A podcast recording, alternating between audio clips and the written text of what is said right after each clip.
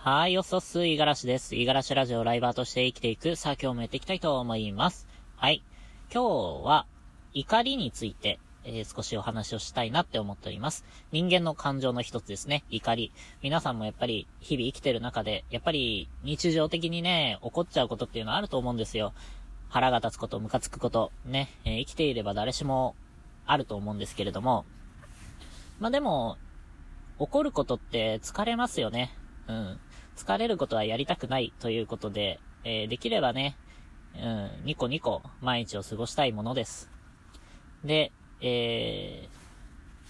アドラー心理学で有名な、えー、嫌われる勇気というね、本の中にも書いてはいるんですけれども、こういう負の感情っていうのは、えー、やはり選択してるのは自分だっていう風に。まあ、何か物事、えー、出来事があった時に、それに影響されて、え、何かしら、まあ、僕たちは感情が出てくるんですけれども、その中で怒る、怒らないみたいなところの選択肢は最後には自分が、まあ、えー、選択を取っているわけなんですよね。だから、えー、怒らないっていう選択肢も取れる。だから、結果的に自分が悪い、みたいなね。まあ、そんな言い方もされてるんですよ。アドラー心理学っていうのは本当に、ね、えー、っと、否定のしようがないんですけれども、まあ、それでも結構、なんていうかな。実際、現実的に突き立てられると厳しいというか、ね。あの、ちょっと気持ち悪い、そんな印象を僕が持つんですよね。えー、きっと嫌われる勇気っていうものを、誰もが手軽に身につけられれば、きっと、もう少しね、生き方っていうのは楽になると思うんですけれども、ま、100%あの通りに行動できるかっていうとちょっと難しいような気がしますね。はい。まあ、そんな中で僕たちは、まあ、怒りというね、えー、感情とどう向き合っていかなければいけないのか、まあ、ここはね、別に上から目線で言いたいとかではなくて、自分の頭の中で整理したいなっていう風に感じているところなんですけれども、うーん、やっぱり、なるべく怒りたくない。僕はね、結構感情の起伏があまりない方で、えー、怒ると黙っちゃうタイプなんですよね。えー、周りにとやかく、うー、なんか、当たり散らしたりとか、そういうことはしないんですよ。ただ、あの、腹の中では煮えたぎってるみたいなね。そういうことが、まあ、たまにありますね。いわゆる、感情を表に出さない、そんな、まあ、性格をしておりますね。まあ、これはね、いい悪いで言うとわからないんですけれども、でも、うん、僕的には、いわゆる羞恥心から来てるんですよ、こういう行動をとるっていうのは。まあ、つまり、えー、誰彼構わず自分の感情をひけらかすのが恥ずかしいって思っちゃってるんですよね。うん。で、怒るっていうことは、まあ、きっと良くないことを罪だというふうに思ってはいるんですけれども、でも、怒りすぎないっていうのも良くないですよね。それは、やっぱり、なんていうかな、自分自身の核がないというか、えー、こだわりがないみたいな人になっちゃうと思います。相手に対して怒れないっていうのは、なんていうかな、えー、自分の中になんか伝えたいことだったりとか熱量、そういったものが、えー、欠けている人間なのかもしれないですね。僕はそうやって自分のことをね、あのー、測っているんですけれども、まあ、怒るっていうのはね、えー、うまくね、えー、その距離感を保って付き合っていきたいものではありますね。で、えー、っと、まあ、追加で今日お話ししたいところっていうのは、やっぱり、誰かに怒られることっていうのはあるじゃないですか。うん。仕事でも、えー、家庭でも、日常でも、ね、えー、家族に怒られたり、友達に怒られたり、先輩上司に怒られたり、えー、お客様に怒られたり、いろいろあると思うんですけれども、そういう時の、まあ、対処法というか、僕はどういう風にしているのか、みたいなところを、ね、えー、共有したいなと思います。何をやってるのかっていうと、うん、まあ人によってケースバイケースだと思うんですけれども、とりわけ仕事だったりとか、まあ、あの、お金、対価を何かしらいただいている、そんな、えー、立場だった場合は、えー、ひたすら謝りますね。うん。これは、えー、結構ね、理不尽なことっていうのは多々あるんですよ。自分何も悪いことしてないのにな、とか、えー、全く関係ないのに、とか、いや、そんなこと言われても、こっちはどうしようもないよ、みたいなところで、えー、怒られることがよくあります。これは、相手が、まあ、どうしてもこっちの願いを聞き入れてほしいとか、えー、期待通りの行動を、まあ出せなかった時に、やっぱり怒りとしてね、えー、こちらに当ててくると思うんですけれども、それの解決策、解消法っていうのは、もう、あの、言い返すことでも、聞き流すことでもないんですよ。ただただ、えー、相手の怒りに対してきちんと答えてあげる。逃げずに、頭を下げたりとか、まあそういうことをしてあげるっていうことですね。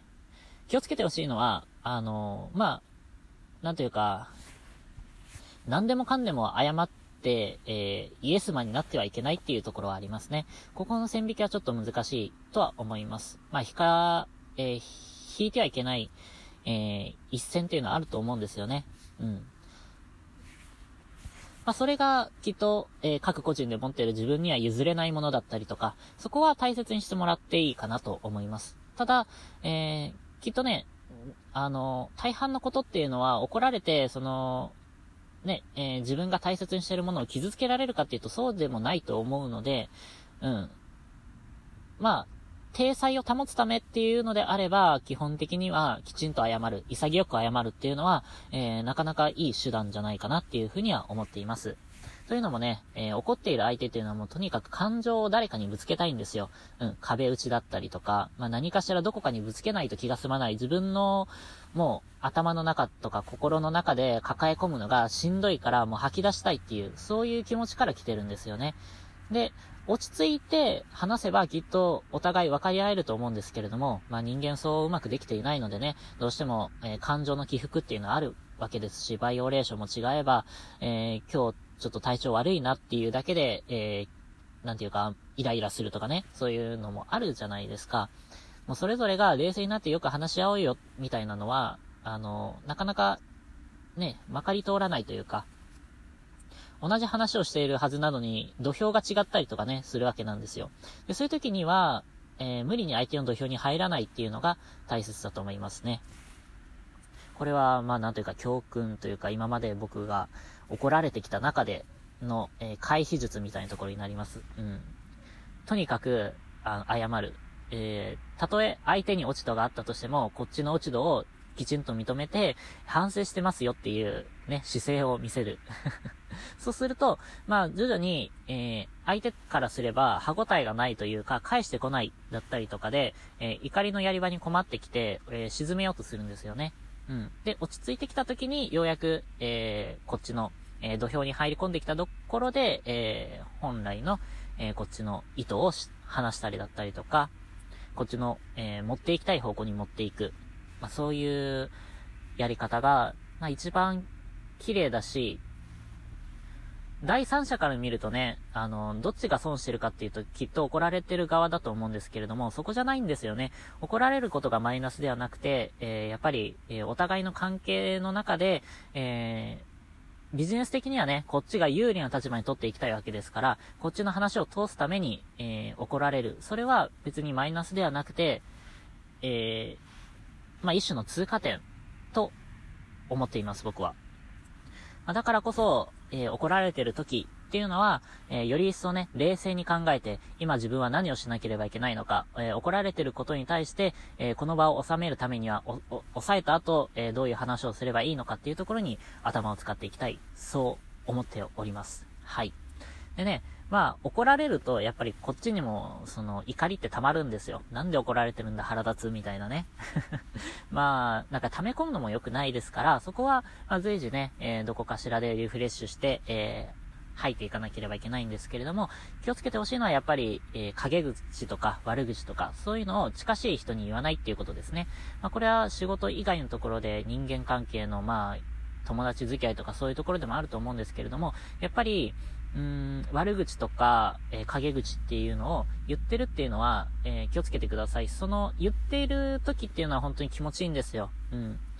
あの、自分のね、思っていることとかを、ばって誰かに話すわけですから、きっとスッキリするでしょうね。けれども、えー、それが第三者からすれば、えー、まあ、印象がいい悪いで言うと必ず悪いに傾くんですよね。うん。きっと、あ、A さんにえ、何か話をしたとしても A さんって絶対裏で何か、え、誰かにこういう言い方で他の人に話すんだなとか、まああとは最近だと SNS とかね、やっぱりバレないと思って、あの、めちゃくちゃ言う人とかもいるんですけれども ね、あの、バレた時のリスクってよく考えないのかな、だったりとか、あとは、匿名でね、誹謗中傷する人とかね、うん。そういう人っていうのはきっと周りが見えていないというか、えー、陰口とか悪口とか、えー、暴言を吐いている自分っていうのが俯瞰して見えていないから、そういうことが言えると思うんですよ。別にね、えー、怒っているとか、何かしら嫌なことがあった時っていうのは、感情を大にして、えー、え、声を大にして何か、あの、表現する以外にも色々手段があるわけなんですよ。叱るべきところに、えー、きちんとした話を通す。うん。